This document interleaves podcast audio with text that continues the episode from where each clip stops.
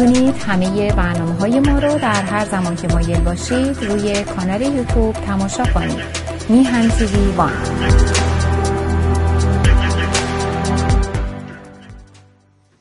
با درودی دوباره خدمت یکا یک شما خوبان و نازنینان. سعید بهبانی هستم در این روز دوشنبه. دوشنبه بیست و سوم مرداد است. و چهاردهم ماه آگست یا ماه اوت. این مردادم بگیم امرداد که بالاخره یه ممکنه که نسبت به این مرداد و امرداد مشکل نمیده این هم شد مثل داستان سلام و درود. بالاخره همش خوبه. همش اینه که ما در کنار هم بتوانیم زندگی خوب داشته باشیم. امروز خورسندم بسیار خوشحالم. همطوری که برسون رسوندم و تاکید کردم که امروز یه روز تازه است در این رسانه. اون هم حضور بانویی است که مهر کردن پذیرفتن که بتونیم باهاشون گفتگو کنیم و ازشون خواهش کنیم که اینجا حضور داشته باشن بتونن نظراتشون رو مطرح کنن و ما هم بشنویم. شما با نام و چهره این بانو آشنا هستید. ایشون رو در برنامه های آقای دکتر مسائلی قبلا با نظراتشون آشنا شدیم چهرهشون رو دیدیم. اجازه بده که وقت رو ضایع نکنم. بریم خدمت خانم دکتر مهناز شیرالی و سپاسگزار باشیم از همه مهر و حضورش و اینکه این فرجه رو در اختیار ما قرار داد تا بتونیم از تجربه و دانشش بهره ببریم. خانم سلام می‌کنم به شما. ولی سلام بر شما آقای بهبهانی عزیز. من از بینندگان همیشگی برنامه های تلویزیون میهن هستم. به چه سعادتی. خیلی هم ممنون. سپاسگزار از شما بانوی بزرگوار. چه هدیه‌ای به ما دادین در این آغاز هفته.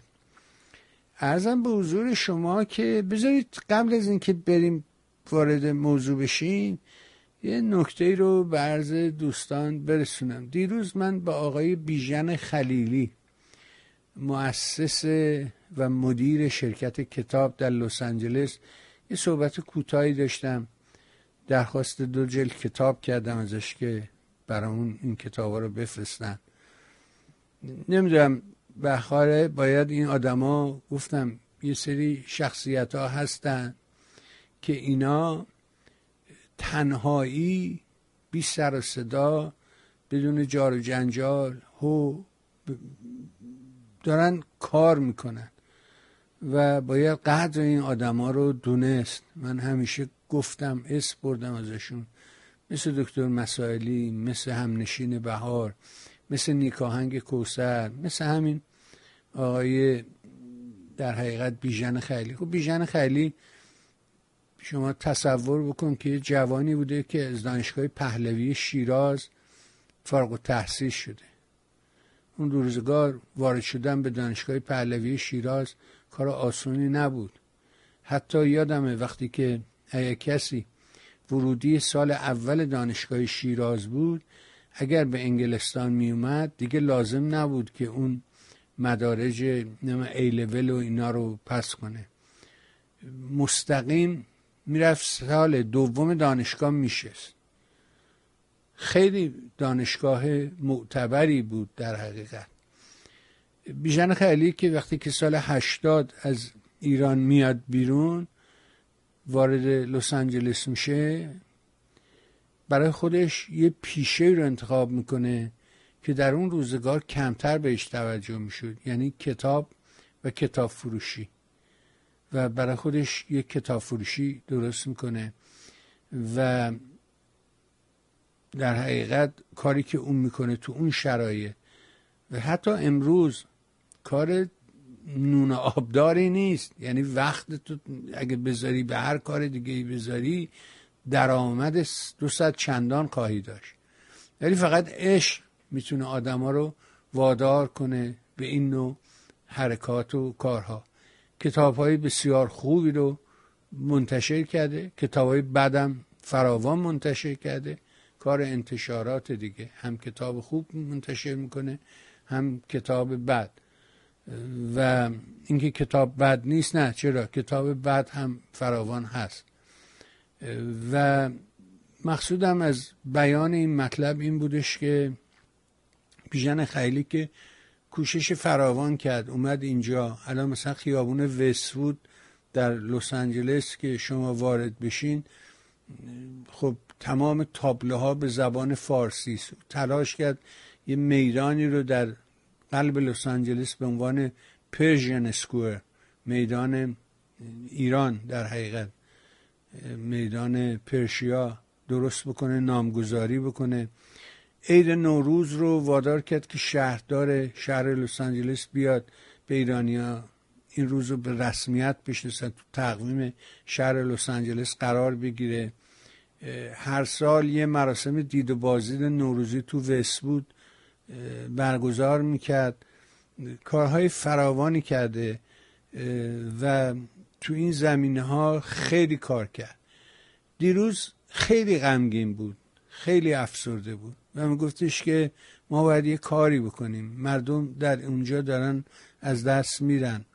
مردم دارن زجر می‌کشن. نابود داره میشه مملکت. و این حرکت پرشکوه که آغاز شد داره خاموش میشه. و من بهش گفتم که نه انقلاب فعلش شدنه یادت باشه. فعل انقلاب شدنه فعل انقلاب کردن نیست. اون کودتاست که می‌کنن. یه جمع میشن نمی‌دونم تصمیم می‌گیرن ساعت سه شنبه شیش صبح برن کاخ رئیس جمهور بگیرن ببندن. این میشه کودتا. انقلاب بالاخره یه رونده یه جریانی است که نقطه شروعش معلوم نیست ولی وقتی وارد بشه دیگه کسی جلودارش نیست. به همین دری فکر کردم از خانم دکتر شیرالی سوال کنم و بپرسم ازش بخوام که این حرکتی که ظرف این یک سال گذشته اتفاق افتاد که به نام انقلاب محسا ازش نام برن که به راستی به باور من انقلابه برای اینکه تحولی در جامعه صورت گرفته و در تفکر جامعه در حقیقت صورت گرفته. بپرسم از ایشون و بخوام خواهش کنم که برای ما این نقاط قوت ضعف اصولا یه آسیب شناسی داشته باشیم از این حرکتی که در یک سال گذشته اتفاق افتاد. اگر که موافق باشن از همینجا مطلب رو شروع کنیم. موافقین سرکار خانم دکتر؟ بله حتما. خواهش می‌کنم. خیلی خوشحال میشم بشنوم نظر شما رو و آسیب شناسی شما رو در حقیقت در این حرکت انقلابی یک ساله. بفرمایید ما سراپا گوش هستیم. بله همونطور که خودتون توضیح دادید انقلاب اینطوری نیستش که برنامه ریزی بشه. اصولا انقلاب یک حرکت جوشان جامعه است. در یک مقطعی یک اتفاق خیلی شدیدی میفته و ملتی به خروش میاد. ولی چقدر طول می‌کشه تا به, نس... به, برسه به نتیجه برسه؟ خب این خیلی مثلا می‌بینیم که انقلاب فرانسه ده سال طول می‌کشه. یا مثلا ما می‌بینیم که در ایران از سال 98 به بعد دیگه مردم حکومت رو نمی‌خوان. و مثلا می‌تونیم بگیم که انقلاب محسا خب پیشینش برمیگرده به حرکت های اجتماعی قبل از اون و نقطه صفر توی مسائل اجتماعی وجود نداره. ببینید اصولا نه فقط انقلاب. هیچ مسئله اجتماعی پدیده اجتماعی نقطه صفر نداره. برای چی؟ برای که شما همیشه می‌تونید قبلتر اون رو پیدا بکنید. ولی وقتی که مثلا میگیم فلان پدیده از فلان جا شروع میشه یا از این تاریخ شروع میشه یعنی در تاریخی که ما داریم در موردش صحبت می‌کنیم به نقطه دید می‌رسه یا ویزیبیلیته به خودش می‌گیره. مشخص میشه که یک اتفاقی داره میفته در حالی که این اتفاق یک شبه که نبوده. شما الان ببینید چهل ساله که جمهوری اسلامی داره مردم ما رو می‌زنه می‌کشه شکنجه می‌کنه. و خب این خشم به مرور روی هم انباشته شد تا اینکه به اتفاق 98 رسید. ملت همه ریختن بیرون هزاران نفر کشته شدن. یا اینکه مرگ قتل جنایتکارانه محسا یک جرقه میشه که این خشم انباشته شده به صورت واقعا یک آتش زیر خاکستر یک باره می‌زنه بیرون. فرانسه یک در فرانسوی ها یک اصطلاحی دارن میگن کافیه که یه قطره آب اضافه تر بریزی تا اینکه گلدون سر بره. و واقعا این قطره آبی شد که واقعا سر رفت دیگه باعث سر رفتن مسائلش. ولی آیا این انقلاب بود اتفاقی که با قتل محسا جرقه زد و ما اون رو دیدیم؟ معمولا در علوم سیاسی انقلاب ها رو بعد از اینکه می‌تونن یک حکومتی رو سرنگون کنن میگن این حرکت اجتماعی یا این حرکت سیاسی انقلاب بود. چرا؟ چون موفق شد یک تغییر مهمی انجام بده. درباره قیام قهرمانانه ای که مردم ایران از خودشون به مدت ماها نشون دادن من اوایل کلمه انقلاب رو به کار نمی بردم و می‌گفتم حرکت انقلابی. حالا شما میگید خیلی هم فرق نداره حرکت انقلابی ولی برای کسانی که در علوم انسانی هستن بسیار این نوانس ها یا این تفاوت ها مهمه. برای من حرکت انقلابی بود. چرا؟ چون مردم می‌خواستن حکومت رو سرنگون بکنن. حالا هنوز که نکردن ولی وقتی که می‌گفتم وقتی که این کار رو کردن می‌تونیم اسمش رو بذاریم انقلاب. تا اینکه تابستان که میشه من همیشه این نوشته های متفکرین انقلاب فرانسه رو مرور می‌کنم. به یک جمله ای رسیدم از روبسپیر که میگفتش که زمانی در کشور ما یعنی سال 1789 زمانی در کشور ما انقلاب شد که انقلابی قبلا در قلب مردم اتفاق افتاده بود. و اگر این انقلاب در قلب مردم در روحیه مردم اتفاق نیفتاده بود امکان نداشت که در کشور ما انقلاب بشه. اونجا بود که من متوجه شدم که ما می‌تونیم به خودمون اجازه بدیم که قیام انقلابی محسا رو به یک انقلاب ازش یاد بکنیم. چرا؟ به دلیل اینکه انقلاب در قلوب مردم ما انجام شده. مردم ما دیگه این حکومت رو نمی‌خوان ازش نمیترسن و به طرز بسیار واضحی از اسلام بیرون آمدن. نمیگم مردم ایران اعتقاد ندارن. نمیگم مردم ایران اعتقاداتشون رو نه هنوز هستن کسانی که اعتقادات بسیار محکمی هم دارن. نه دیدیم در همین آشورا و تاسوعا خب دیدیم در همه جا مردم اومدن. همونایی که همون زنا همون دخترها که معترضن اومدن در مراسم آشورا و تاسوعا رفتن نمی‌دونم مراسمشون رو انجام دادن به هر شکل. یعنی نه مثل اون... نه مثل مراسمی که امسال انجام شد بسیار معنیدار بود. بسیار معنیدار بود. به خاطر که ما دیدیم کسانی که آمدن و مراسم رو انجام دادن بیهجاب آمدند. احسن. این خیلی مهمه. خیلی اینها. یا مثلا دیدیم که روی آهنگ های نوحه رقصیدن. این خیلی مهمه. از نظر کی؟ از نظر منی که سالهاست دارم نگاه می‌کنم به جامعه ایران و رفتارش رو با اسلام نگاه می‌کنم. امسال ما یک دسکرالیزاسیون دیدیم. یعنی چی؟ یعنی تقدس زدایی شده دیگه تقدس آنچنانی برای کسی نداشت. حتی اگر مردم به صورت سنتی آمدند و نظری هایشون رو گرفتند و خوردند و به دسته ها نگاهی رو انجام دادن. ولی ولی کاملا اون جنبه تقدسش رفته بود دیگه. درست. و خصوصا خصوصا شوخی که این جوانهای ما با مسئله محرم و آشورا, کردن این در تایید این نظریه ای که من سالهاست دارم در موردش صحبت می‌کنم توی کارها از اسلام خارج شدن. باز تکرار می‌کنم خروج از اسلام به معنای مرگ اسلام نیست. خروج از اسلام یعنی ما امروز جامعه ای داریم.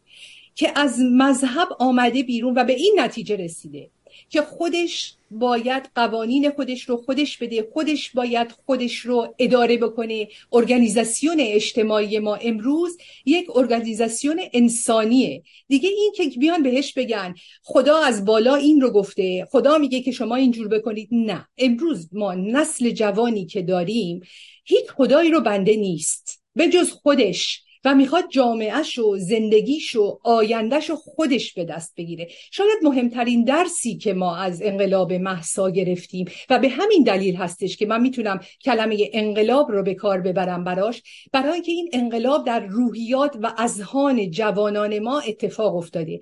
جوان امروزی رو شما نمی‌تونید بهش بگید که من ولی فقیه هستم از طرف خدا آمدم و میگم واکسن برای شما بده. این رو دیگه نمی‌تونی قبول نمی‌کنه. می‌زنه زیر میز و همه چیز رو به هم می‌زنه و میشکنه. و این رو ما دیدیم توی و این بسیار مسئله مهمی بود. می‌دونید حتما که نباید مثلا فرض بگیرید که ما یک شبه حکومتی رو سرنگون بکنیم. این اتفاق در سال 57 افتاد به دلایل خودش که اینجا جاش نیست من در وارد مسئله بشم. ولی وقتی که ما نگاه می‌کنیم می‌بینیم به تغییرات مهمی که در ایران انجام شده و اینکه این تغییرات زمانبر هستند ما عنصر زمان رو بهش توجه نمی کنیم و فکر می‌کنیم چون جوانانی که آمدن و واقعا جانفشانی کردن جانشون رو گذاشتن کف دستشون. چون اینها نتونستن یک شبه حکومت رو سرنگون کنن پس ای داد ای فریاد ما نابود شدیم ما از بین رفتیم. اغلب کسانی که این چنین امروز غمگین و افسرده هستن همونهایی هستند که فکر می‌کردن که یک شبه انقلاب میشه یک شبه این حکومت سرنگون میشه. حکومت تا دندان مسلح حکومتی که دو تا سیستم نظامی دارن ازش حمایت می‌کنن و هزاران مزدور هشت و شعبی و پارامیلیتر داره که داره باش کار می‌کنه. چگونه میشه با دست خالی همچین حکومتی رو سرنگون کرد؟ یکی از معضلات بزرگ مردم ایران امروز. ولی وقتی که شما عنصر زمان رو نگاه می‌کنی و می‌بینی که تغییرات عظیم اجتماعی هرگز یک شبه به وجود نمیان و می‌بینی که ایران چقدر تغییر کرده و می‌بینی که مردم ایران چقدر تغییر کرده و چقدر جوانهای ما امروز تغییر کردن که به خودشون اجازه میدن روی آهنگ ابوالفضل برقصن. خب ببینید ما اینها رو نداشتیم ما اینها رو ندیده بودیم. ما اینها رو مثلا نهایت چیزی که ما با آشورا داشتیم این بود که توی نوه خانی یزد مثلا می‌گفتن ای ظالمان ای ظالمان. دیگه نهایت این بود دیگه بیشتر از این نبود. ولی امسال این تقدس زدایی به اوج خودش رسید و نشون داد خصلت مهمی که حرکت انقلابی محسا یا قیام محسا یا قیام ملی ملت ایران رو امسال به طور واضح از گذشته خودش تمیز میده. نمیگم جدا می‌کنه فاصله میده. میگم تمیز میده. به ما اجازه میده که متوجه بشیم یک اتفاق مهم در کشور ما افتاده. اون مسئله که برای اولین بار برای اولین بار حرکت انقلابی در کشور ما یک قیام در کشور ما به وجود آمد بدونی که کمترین reference ی به مذهب بده. شما فقط reference های مذهبی رو در سیستان و بلوچستان و اندکی در کردستان دیدید. یعنی چی؟ یعنی مناطق سنی نشین. مناطقی که هنوز آخوند شیعه تقدس زدایشون نکرده. یعنی به واسطه سنی بودنشون از تخریب آخوند در امان بودن. سایر مناطق کشور ما بلا استثنا ما نگاه کردیم دیدیم شعارها رو گوش دادیم. بلا استثنا شعارها غیر مذهبی بود غیر دینی بود. و این اولین بار در تاریخ کشور ماست که حرکت انقلابی قیام اجتماعی یک قیام سیاسی هیچ ریفرنسی به مذهب نمیده. و این نشون میده که جامعه ما از درون مدرن شده. مدرنیته این نیست که شما آیفون دوازده و چارده دستتون بگیرید. مدرنیته این نیستش که کامپیوتر مکینتاش آنچنانی زیر دستتون باشه. مدرنیته یعنی چی؟ مدرنیته یعنی این که قوانین کشورتون سرنوشت سیاسی خودتون رو بخواین خودتون در نظر بگیرید. از مقطعی که انسان ها به این نتیجه می‌رسن که خودشون هستن که سرنوشت سیاسیشون رو تعیین می‌کنن اون جامعه وارد مدرنیته شده. اون جامعه مدرن شده اون جامعه دیگه از جامعه سنتی مذهبی کنده. و این اتفاق بزرگی بود که قیام انقلابی محسا به ما نشون داد. قیام انقلابی ملت ایران به ما نشون داد چقدر جامعه ایران مدرن شده. و این مدرنیته در یک جهت بسیار دقیق داره پیش میره. به چه دلیل؟ به دلیل اینکه ما می‌بینیم که خانم سپهری ها هم در این قیام به ملت ما کمک می‌کنن و مردم آنها رو بر سر بر روی سرشون می‌ذارن. و نه به خاطر اینکه این زن یک زن سنتی مذهبی تردش نمی‌کنن. و این نشون میده که حتی مذهبیون ما امروز متوجه شدن. حتی افرادی که عمیقا به اسلام اعتقاد دارن امروز با گوشت و پوست و وجود خودشون متوجه شدن که مذهب در سیاست جایی نداره و سیاست امری است انسانی و انسانها باید خودشون سیاست رو برنامه ریزی کنن. آیه بهبهانی معنی این حرف یعنی مدرنیته یعنی جامعه امروز ایران یک جامعه مدرن شده. حتی مذهبیونش انسانهای مدرنی هستند که دیگه نمی‌خوان آخوند بر اونها حکومت بکنه. این اتفاق یکی از مثبتترین اتفاقاتیه که در کشور ما به وجود آمده که در کشور ما داره همچنان جلو میره و عمیق میشه. به همین دلیل بهش میگه انقلاب دیگه به خاطر اینکه همونطور که شما گفتید تو تفکر در حقیقت رسوخ کرده تفکر جامعه تغییر کرده باید نبایدهاش عوض شده. شما ازش به عنوان شجاعت نام بردی. گفتی دیگه نمیترسه. تابوهای مذهبی رو شیکونده میره اونجا به جای اینکه لباس سیاه لباس سفید میپوشه.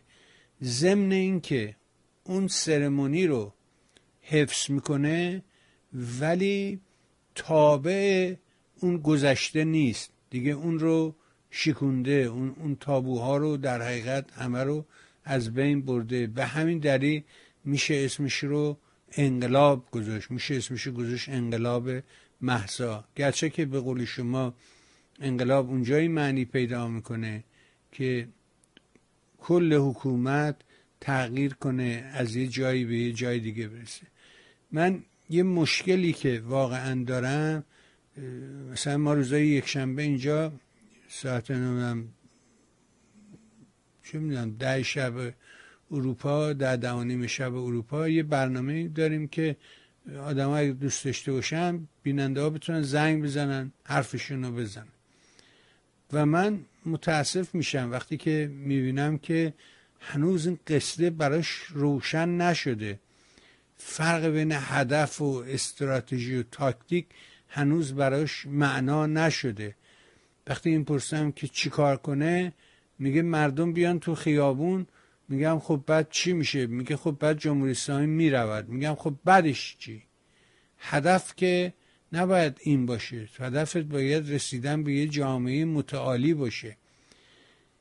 این نقیصه که نمی‌تونه تشخیص بده فرق بین هدف استراتژی تاکتیک اینو چجوری به نظر شما به عنوان یک کارشناس بهش نگاه می‌کنی؟ بله من جامعه شناس هستم همونطور که خودتون می‌دونید و مثل شما شاید توقع نداشته باشم.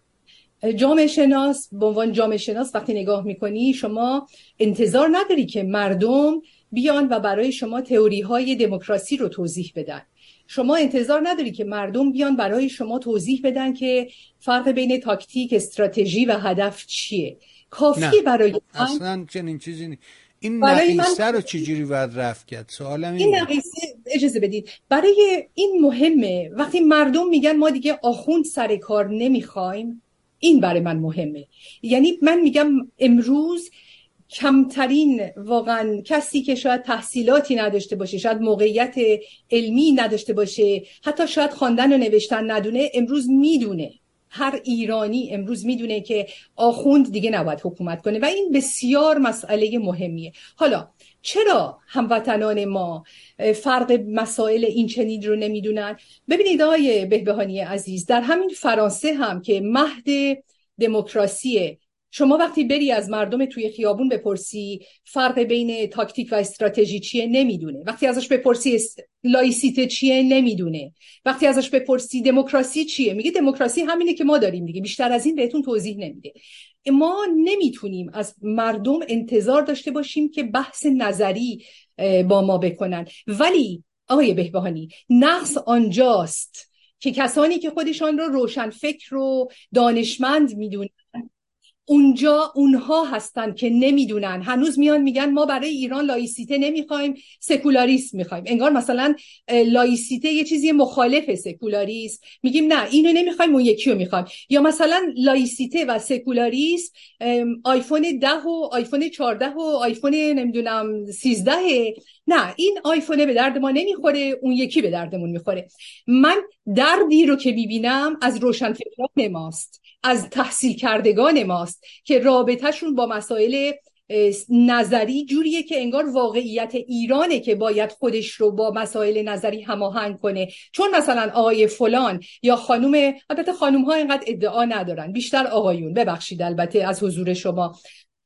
آقای فلان رفته کتابی را خوانده که فقط خودش می‌دونه اون کتاب چیه. یعنی اصلا این کتاب از نظر جهانی اونقدرم سرصدا نکرده کسی نمی‌دونه چیه. رفته خودش خونده بعد میاد میگه که چون کسانی که در ایران دارن انقلاب می‌کنن این کتابو نخوندن و مطابق این کتاب پیش نمیرن پس حرکتشون ارزش نداره. یا اینکه نه حالا رفتن کسا کتاب مثلا ساموئل هانتینگتون رو خوندن. هانتینگتون گفته دیگه انقلاب تموم شد دیگه در دنیا انقلاب به وجود نمیاد. بعد اینا میان نظریه میدن. خب چون ساموئل هانتینگتون گفته که در ایران در دنیا انقلاب ها تموم شد پس در ایران هم انقلاب نمیشه. خب ساموئل هانتینگتون امروز که نگفته انقلاب نمیشه که 20 سال این حرفو زده. انقلاب عربی پس چی بود انجام شد؟ ولی اگر اصلا ما به این توجه نمی کنیم که این متفکرین واقعیت هایی رو می‌بینند اتفاقاتی رو در حد جامعه می‌بینن بعد میرن این اتفاقات رو تئوریزه می‌کنند. حالا این تئوری ها گاهی اوقات با واقعیت یک جامعه جدید هماهنگی داره گاهی اوقات نداره. وقتی که نداره ما نمیایم که تو سر جامعه بزنیم. بگیم ای جامعه متاسفم برات. تو مدل ساموئل هانتینگتون کار نمی‌کنی. تو مدل مثلا جان لاک کار نمی‌کنی. تو مدل فلانی کار نمی‌کنی. و خیلی هم خوب روشنفکران ما اسامی رو یاد گرفتن آقای بهبهانی. مثلا تا اینکه حرف می‌زنی براتون اسم پنجاه نفر رو میارن میگن اون اینو نگفته. خب اون چی گفته؟ بعد که ازش می‌پرسی خیلی خوب اون نگفته. اون چی گفته؟ برو بخون بفهم. اگر تو داری در مورد کسی حرف می‌زنی داری نقل قولی می‌کنی باید بگی برای چی داری در موردش نقل قول می‌کنی. وقتی که بلد نیستی نمی‌دونی طرف چی گفته خیلی بیجا می‌کنی که داری نقل قول می‌کنی. از کسی که نمی‌دونی چی گفته. ببینید دردهای ما اینجاست. آقای بهبهانی دردهای ما اینجاست. دردهای ما این استش که هنوز تا هنوزه ما داریم سر مفاهیم اولیه آنچنان بحث می‌کنیم که من گاهی اوقات که این بحث ها رو میشنوم حتی نمی‌تونم وارد بشم. به خاطر اینکه باور نکردنیه باور نکردنیه. اغلب روشنفکران ما فکر می‌کنن دموکراسی رو از خارج میارن و توی ایران ازش استفاده می‌کنن. مثلا فرض کنید یه ریاکتور اتمیه. کالاست مثل کالا بهش نگاه میرن اینو می‌خرن بعد میارن نصبش می‌کنن بعد دکمه هاشو که زدن را میفته بعد میگن شما به ما باید تضمین بدید. تضمین بدید که این ریاکتور اتمی که اسمش دموکراسی آوردیم درست کار می‌کنه منفجر نمیشه. هرچی بگی تو سر خودت بزنی بگی بابا جان دموکراسی ساختنیه. درسته که پرنسیپ هاش یک بار توضیح داده شده در دنیا داره کار می‌کنه و این پرنسیپ ها رو روش بر نمیگردیم که اختراعش هم نمی کنیم از اینها استفاده می‌کنیم. ولی دموکراسی همونطور که در فرانسه با دموکراسی انگلیس می‌بینید چقدر فرق داره. آیا دموکراسی فرانسه مطابق دموکراسی آلمانه؟ آیا دموکراسی فرانسه مطابق دموکراسی انگلستانه؟ نه با هم فرق دارن. یه جا ملکه داره یه جا شانسولیه داره یه جا نمی‌دونم رئیس جمهور داره. شما باید ببینید که این دموکراسی رو وقتی میارید در کشور شما با توجه به تاریخ ملی شما با توجه به زمینه ملی شما زمینه فکری شما مردم شما چگونه می‌تونی اینو هماهنگ کنی و بسازی؟ ببخشید. نه که این هستش که این رو ما توجه نمی کنیم و واقعا صحبت هایی که میشه این تضمین هایی که می‌خوان تضمین چیه؟ تضمین اینه که من و شما چگونه یعنی مردم ایران من وقتی میگم من و شما چون خودم و شما رو جز ملت ایران می‌دونم. ملت ایران چگونه این دموکراسی رو بر سطح زمین می نشاند؟ این سواله. چگونه ما این رو بر زمین می نشانیم؟ چگونه بهش شکل میدیم چگونه اجرایش می‌کنیم دموکراسی که در ایران هست یقینا مطابق دموکراسی که در فرانسه هست نیست. هرچند که حقوق بشر یکیه. هرچند که احترام به حقوق انسان ها یکیه. ولی ما چگونه می‌تونیم این حقوق رو در روزمره پیاده بکنیم؟ در روزمره. مثلا مسئله فرانسه اگر این هستش که آیا به عنوان پرستار شما اجازه دارید روسری سرتون کنید یا نکنید مسئله ایران شاید این نباشه و حتما این نخواهد بود. مسائل ایران مسائل روزمرهش چیز دیگه است. پس حکومتی که دموکراتیک باشه فرم دموکراسی چیه؟ به طور بسیار ساده دموکراسی فرم سیاسی یک جامعه مدرنه. اگر جامعه شما مدرنه پس مدل سیاسی که داره اون قدرت سیاسی داره برش اعمال میشه نمی‌تونه جور دیگری باشه به غیر از دموکراسی. یعنی مردم خودشون باید قوانین خودشون رو سرنوشت خودشون رو روزمره خودشون رو تعیین بکنن. این معنی دموکراسیه. بعد حالا این معنی دموکراسی رو خودش خب به هر حال توضیح بیشتری داره باید مثال زد باید توضیح داد. به جایی که بیان وارد معنی دموکراسی بشن میان تو سر هم می‌زنن هموطنان عزیز ما که هر کی بنابر کشوری که داره توش زندگی می‌کنه. مثلا من اگه دارم تو فرانسه زندگی می‌کنم می‌خوام مدل فرانسوی رو ازش دفاع می‌کنم. آره مدل فرانسوی. دموکراسی سوسیال دموکراسی. اگر تو آلمان دارم زندگی می‌کنم فدرالیسم فدرالیسم. اگر دارم تو امریکا زندگی می‌کنم فدرالیسم. اگر دارم توی مثلا انگلیس زندگی می‌کنم میگم ملکه انگلیس ملکه انگلیس. پس ما ملکه می‌خوایم پس ما پادشاه. ببینید مردمی که ایرانی ها پخش شدن در جهان هر کدوم داره در یک کشوری زندگی می‌کنه و در اون کشورها خوشحالن. می‌بینن که خب همه چی درست میچرخه و فکر می‌کنن که نتیجه برای که کشور خودشون رو آباد بکنن باید این شکلی کنن. عینا همون چیزی که مثلا داره توی اون کشور میزبان اتفاق میفته رو همون رو وردارن بیان نمیگن این کشور میزبان هم انقدر اینا تو سر خودشون زدن انقدر اینور کردن اونور کردن تا به یه فرم قابل قبولی رسیدن. اینو نمیگن. نمیگن که مثلا همین فرانسه 50 دفعه جمهوری عوض کرده. یه بار پادشاهی رو برگردونده. خب اینها رو نمیگن. بعد میاد با هم دعوا می‌کنن. بدونی که مثلا بدونن که آخه همه اینها دارن یک چیزو میگن. جریان اون داستان مولاناست. یکی می‌گفته مویز یکی می‌گفته خرما یکی می‌گفته هر کی ولی همشون یه چیزو می‌خواستن. ما همه یک چیزو می‌خوایم و به این توجه نمی‌کنیم. آنچه که ما می‌خواهیم ساختنی است. و توسط خودمون و با دستهای خودمون هستش که باید ساخته بشه. دقیقا.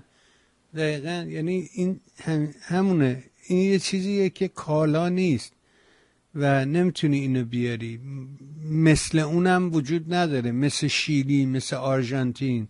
اصلا مثلی وجود نداره. این جهان یه دونه است یکتاست و هیچ دوتایی هم نداره. هیچ مثل هم هم وجود نداره.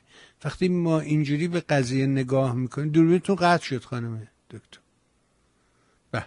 وقتی اینجوری به قضیه نگاه می‌کنی خب وقت سخت میشه. وقتی طرفه میگه مثل این مثل اون میگیم آقا مثلی وجود نه اون که من عرض کردم که این نمی‌دونه من قسمون نبود. من مثل شما فکر می‌کنم. بله اون توده که اصلا اسمش توده مسه مس یعنی یه چیزی که حجم نداره نمی‌دونم اصلا هیچی نیست. اون یه شکل نداره. اونو باید به شکل بدی باید بسازیش. این معنی مسه این معنی توده است. من قصدم اونجا نیست. قصدم اینه که این انتقال اطلاعات چگونه باید صورت بگیره؟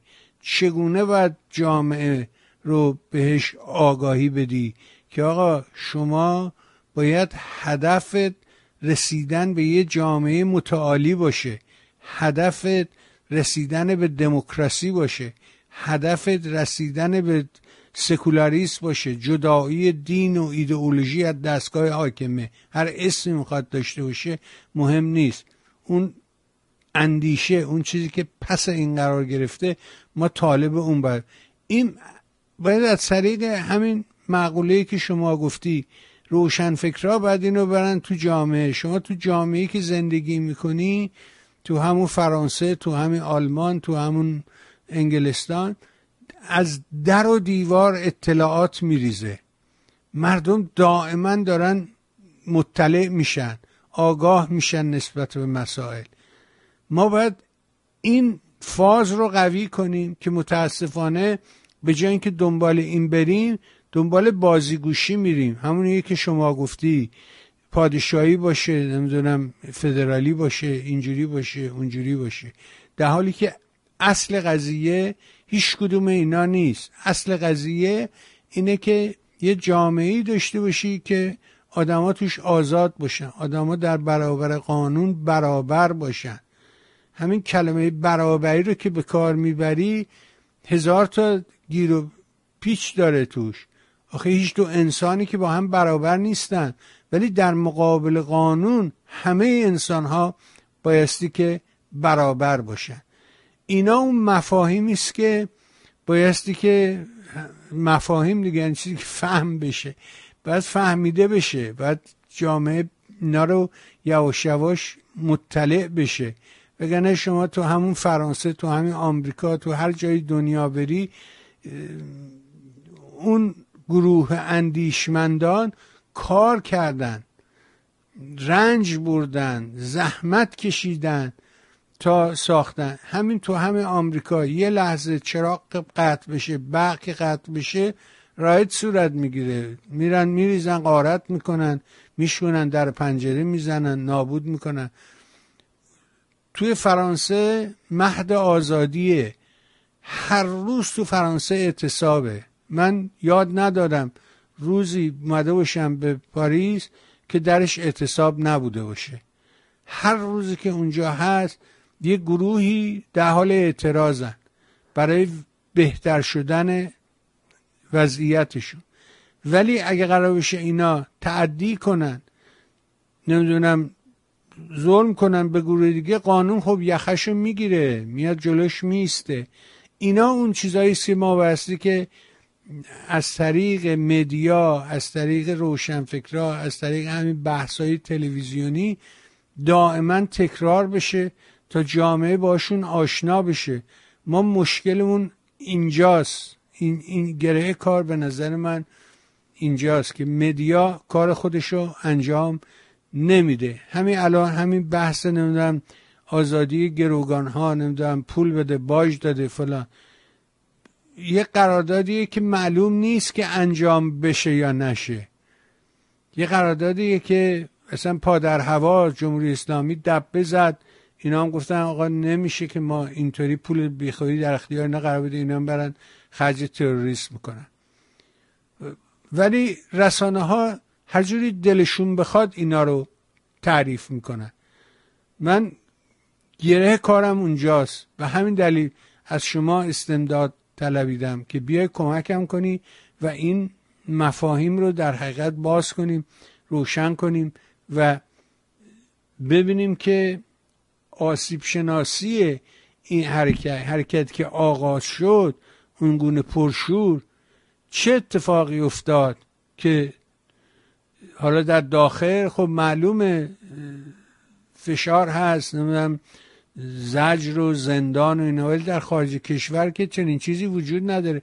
چرا تو خارج کشور خاموش میشه؟ دلیلش چیه؟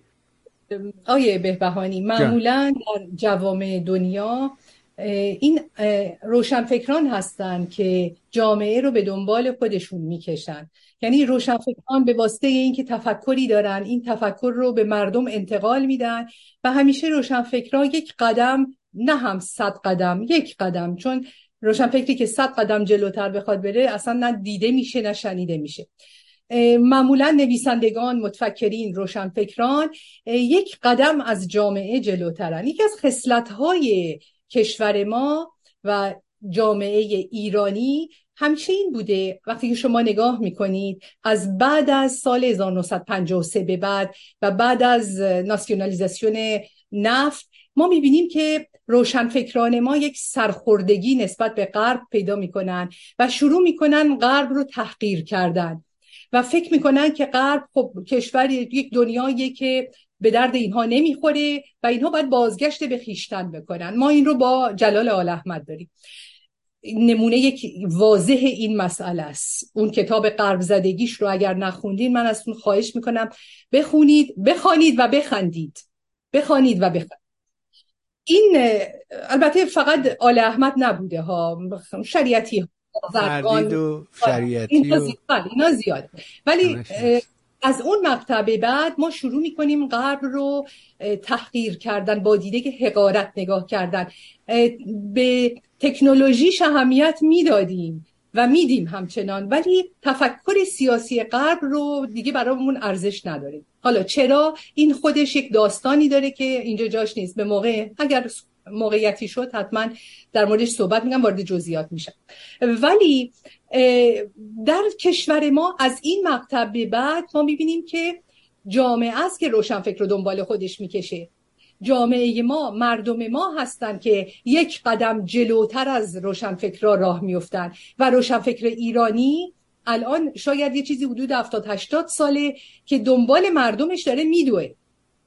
حالا دلیلش یکی از دلایل مهمش چیه؟ شما نگاه بکنید به تمام این کسانی که انقلاب سال 57 رو انجام دادن.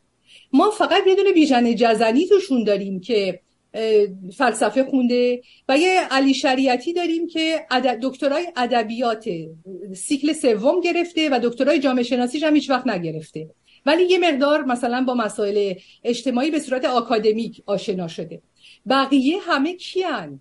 کسانی که انقلاب کردن بازرگان مجاهدین فداییان. تمام این کسانی که اون موقع جزء انقلابیون بودن همه تکنوکراتن. همه یا مهندسن یا دانش, دانش پایه رو خوندن. هیچ کدوم دانش سیاسی لازم برای کاری رو که می‌کنن ندارن. حتی کل گنده ترین همشون دکتر شریعتی دیگه که دکتراشو نگرفته و جامعه شناس نیست. ببینید اینها مشکلات جامعه ماست. دنیا پیچیده شده دنیا تخصصی شده دنیا رو به تخصص های بسیار تیز. به قول فرانسوی پوانتو رفته. ولی مردم ما چی موندن؟ روشنفکران ما. مردم و من کاری ندارم. مردم بسیار آگاهن. ما اصلا مس نداریم دیگه امروز. ما جامعه آگاه و روشن داریم. اونم نه به خاطر اینکه روشنفکرانش آگاهش کردن به خاطر اینکه زجر دیده. به خاطر اینکه زخم خورده و به یک سری نتایجی رسیده که هیچ کشوری تو دنیا به این نتایج نرسیده. کشورهای همسایه رو شما نگاه کنید. در عوض روشنفکران ما همه همگی رو شما نگاه بکنید. بیشتر کسانی که امروز در صحنه سیاست فعال هستند یا کلا درسی نخوندن یا کلا تخصص سیاسی ندارند یا کلا علوم انسانی رو نمی‌شناسن یا اگر هم بشناسن اتودیدکتن. یعنی خودشون رفتن یه چیزی رو خوندن یه کتابی رو خوندن و دیگه به این نتیجه رسیدن که اون کتاب اون همون رابطه روشنفکر ایرانی با کتابی که می‌خونه و خوشش میاد برقرار می‌کنه. آیه بهبهانی همون رابطه رو برقرار می‌کنه که آخوند ما با قرآن. میگه قرآن اینو گفته. دیگه از شما که از قرآن بالاتر میگه نیستی که روشنفکر ایرانی هم که مهندس شیمی مهندس نمی‌دونم فیزیک پزشک میره یه کتاب می‌خونه. نه می‌دونه که این کتاب در صحنه زمان خودش چه جایی داشته.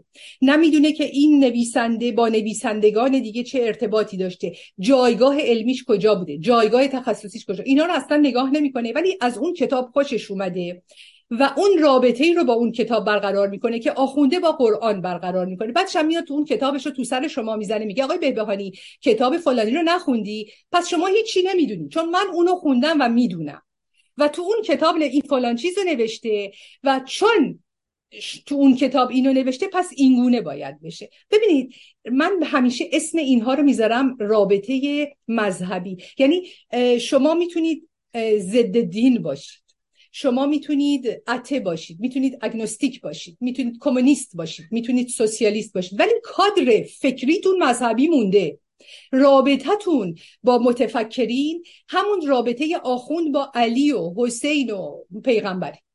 چون پیغمبر اینو گفته پس حرفش درسته. چون مارکس اینو گفته پس حرفش درسته. چون هانتینگتون اینو گفته پس یعنی شما اجازه نداری تفکر بکنی روی اینها. اجازه نداری بگی خب درسته که مارکس اینو گفته ولی ما داریم امروز می‌بینیم که تو شرایط کشور ما مسائل داره یک جور دیگری اتفاق میفته شاید دیگری هم چیز دیگری گفته. بریم سراغ اون متفکری که حرفش به شرایط سیاسی اجتماعی کشور ما هماهنگی داره. نه اینکه فقط چون یک برند یک تیتر یک مارک اونو بریم بگیریم و همه رو به زور تو سرشون بزنیم. ببینید مشکلات ما اینجاست. مشکلات ما اینجاست که ما روشن فکران ما متخص... تخصص کاری که می‌کنن ندارن. اگر هم روزنامه نگارن ببینید چیز دیگری که می‌خواستم بگم هیچ کس هم سر جای خودش نیست. روزنامه نگارن می‌خوان بشن رهبر انقلاب. دندان پزشکن پزشکن میشن تئوریسین انقلاب. هیچکس نمیگه من مثلا کارم فرض بگیرید که اینه که بیمار مداوا بکنم. پس اگر وارد مسائل سیاسی میشم اگر می‌خوام در صحنه سیاسی کشورم فعالیت بکنم حداقل برم ببینم چهار نفری که علمش رو دارن اونها چه می‌گویند و من روی مسائل تحقیق کنم. نه ما فکر می‌کنیم که همون نوادگان جلال آل احمدیم دیگه. بازگشت به خیشتر می‌کنیم. دموکراسی رو من لزومی نداره برم بخونم ببینم کی گفته دموکراسی چیه معنیش چیه. همون زمان چیز جلال آل احمد. برمیگردیم ما خودمون یه دموکراسی از خودمون در میاریم دیگه. خیلی آسونه. کاری نداره خیلی آسونه. اینو در میاریم. این این روابط ساده اندیشانه با دنیایی که انقدر پیچیده شده دنیایی که انقدر متنوع شده اینها باعث میشه که امروز روشنفکری در کشور ما به این فاجعه امروز رسیده که یکی میره مثلا در این تریبون های خارجی سینه میندازه جلو میگه این انقلاب یک انقلاب زنانه است. زنها هستن که دارن انقلاب می‌کنن. بله امروز در کشور ما زنها یک جایگاه خیلی مهمی دارن. چرا؟ به خاطر اینکه 44 سال تو سرشون خورده. پس اگر قرار رهایی به وجود بیاد از اینجا میاد. ولی این اصلا دلیل بر این نیست که انقلاب محسا یا انقلاب ملت قهرمان ایران ملت شجاع ایران یک انقلاب زنان است. برای اینکه های بهبانی اصلا انقلاب نمی‌تونه زنانه مردانه باشه. نداریم که زن مردانه گفتن این که اصلا من تعجب کردم وقتی که یه نفر از همین خانم هایی که امروز مثلا شده رهبر انقلاب رفته بود تو یکی از این جاها تو این مجامع گفته بود که این انقلاب زنانه است. خب میخندن بهش. یا مثلا تو همین فرانسه ما دو تا هنرپیشه داریم تیتر مجله نمی‌دونم کجا بود یه مجله بسیار پرخواننده ای زده بودن که همون اوایل با همه دعوا که شما حق ندارید بگید که این اتفاق یک قیامه این یک انقلابه. بعدش هم اصلا قادر نبودن استدلال بکنن. فقط با همه دعوا که شما باید بگید این. چون من میگم انقلابه شما باید بگید انقلابه. چون مردم ایران این حکومت رو نما کافی نیست. شما باید بتونید استدلال کنید. ولی خب چون توان استدلال ندارن چون نمی‌دونن دارن در مورد چی حرف می‌زنن میان در بین خارجی ها بلنگو در دست می‌گیرن یه مشت حرف های اشتباه می‌زنن. باعث میشه که جهان غربی که انقدر نسبت به این قیام دید مثبتی داشت هماهنگ بود. امروز اصلا دیگه اونقدر چندان براش اهمیت نداره. خب اینها حرکت های مردمی رو که در کشور به وجود میاد به انحراف می‌کشن با بیسوادی با نادانی بدونی که سوال بکنن بدونی که تلاش بکنن بخونن. اقلا چهار نفری که می نویسن و می‌دونن دارن چی میگن رو نگاه بکنن. فقط چون یه بلنگویی دستشون افتاده میپرن وسط و داردار می‌کنن هیاهو می‌کنن. فکر می‌کنن که با هیاهو کردن. هیا با ببینید امروز ما در جایی نیستیم که با هیاهو کردن بتونیم پیش بریم. جهان غرب امروز از شما استدلال می‌خواد. اگر بلد باشید استدلال بکنید. می‌تونید حمایت دولت های غربی رو برای مردم ایران به دست بیارید و ما به این احتیاج داریم. برخلاف اون که بسیاری از این فسیل های پنجاه و هفتی امروز توی کلاب هاوس و توی توییتر این برابر جهان دشمن ماست جهان دشمن ماست. خوشبختانه ما آقای دکتر مسائلی رو داریم که میره با استدلال با دنیا صحبت می‌کنه. نامه می‌نویسه. میگه به این دلیل به این دلیل به این دلیل شما باید این کار رو بکنید یا اجازه ندارید فلان کار رو بکنید. دقیقا. که آقای دکتر مسائلی می نویسه و در دنیا پخشش می‌کنه به گوش هموطنان ما نمی‌رسه. مردم ما در جریان نیستن که ما با قوانین بین الملل چه کارها می توانیم بکنیم اپوزیسیون که نداریم ولی opposant های ما یعنی مخالفینی که دارن در غرب انقدر های و هوی می‌کنن سر سوزنی نمی‌دونن باید چی کار بکنن. وقتی هم بلنگو دستشون میفته وقتی خارجی ازشون می‌پرسن خب ما چه کمکی می‌تونیم به شما بکنیم؟ جز جفنگ جواب دیگری ندارند که بدن و خب اینها باعث میشه که چی؟ باعث میشه که مردم ایران ناامید بشن. مردم ایران احساس بکنن که تنها هستن و بعد یک سری دایناسورها هم که میرن بهشون میگن دنیا بر علیه ماست دنیا بر علیه ماست دنیا دشمن ماست.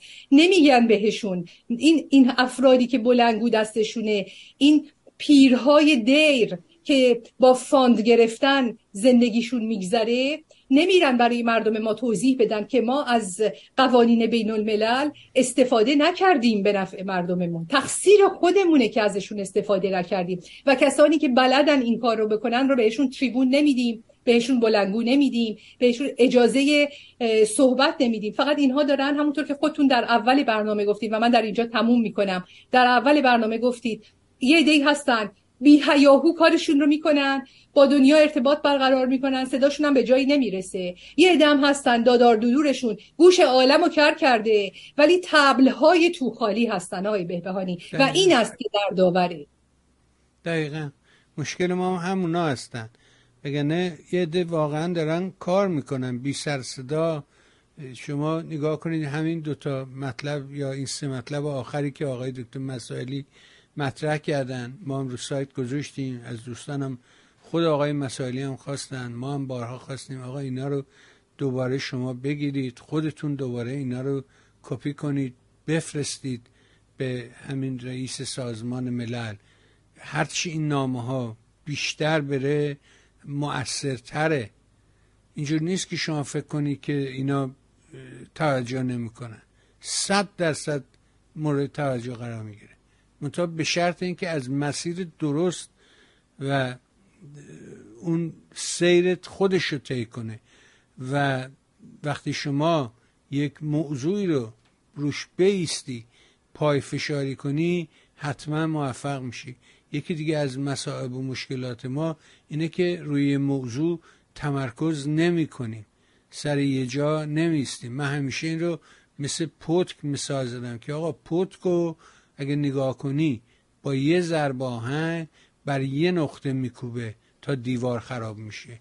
یکی رو صفر نمی‌زنه یکی رو شل بزنه یکی رو بالا بزنه یکی رو پایین بزنه. بر یه نقطه مرتب با یه ضرب آهنگ پتکو میکوبه دیوار میریزه. وگرنه در غیر این صورت فقط شما کتوکولت خسته میشه ممکنه دیوار یه ترکی بخوره ولی دیوار نمیریزه. سر جاش ایستاده. بنابراین ما نیاز داریم کار کنیم نیاز داریم اطلاع رسانی داریم نیاز داریم که این حرفا رو ببریم بین مردم توضیح کنیم. ما تنها هستیم. ما خودمون فقط داریم. کسی با ما نیست. ما بلنگوی ایران اینترنشنال رو نداریم. ما همین ده قلیلی هستیم که اینجا هستیم و امیدواریم که از طریق شما مردم این حرفا توضیح بشه. سخنان خانم دکتر شیرالی پخش بشه. مردم بشنون ببینن تا آگاه بشن. خانم خیلی از شما ممنونم ولی ما اینو اینجا خلاصه نمی‌کنیم. دعوت می‌کنیم از شما هفته آینده هم همین ساعت دوباره در خدمت شما باشیم تا بتونیم این گفتگوها رو همراه شما ادامه بدیم. بازم ممنون. سپاس و صد سپاس از همه مهر و حضور در برنامه و ممنون از اینکه شرکت کردی و مثل همیشه برای خودت عزیزانت خانواده محترم و گرانقدر از صمیم قلب آرزوی بهترین دارم تا فرصت دیگر و گفتگوی دیگر. ممنون از شما خانم دکتر. خیلی ممنون از دعوتتون های بهبهانی سپاسگزار از حضور. متشکرم. بها شنیدیم فرمایشات خانم دکتر معناز شیرالی رو. امیدوارم این گفتگوها کمکی به ما کرده باشد. اگر این برنامه چون سایر برنامه مورد توجه شما هست مهر کنید و سایت میهن رو به دوستان معرفی کن برای شما خوبان و نازنینان نیز آرزو می‌کنم روز و روزگار اونجوری که دلتون می‌خواد براتون باشه. با تشکر از شما. ممنون.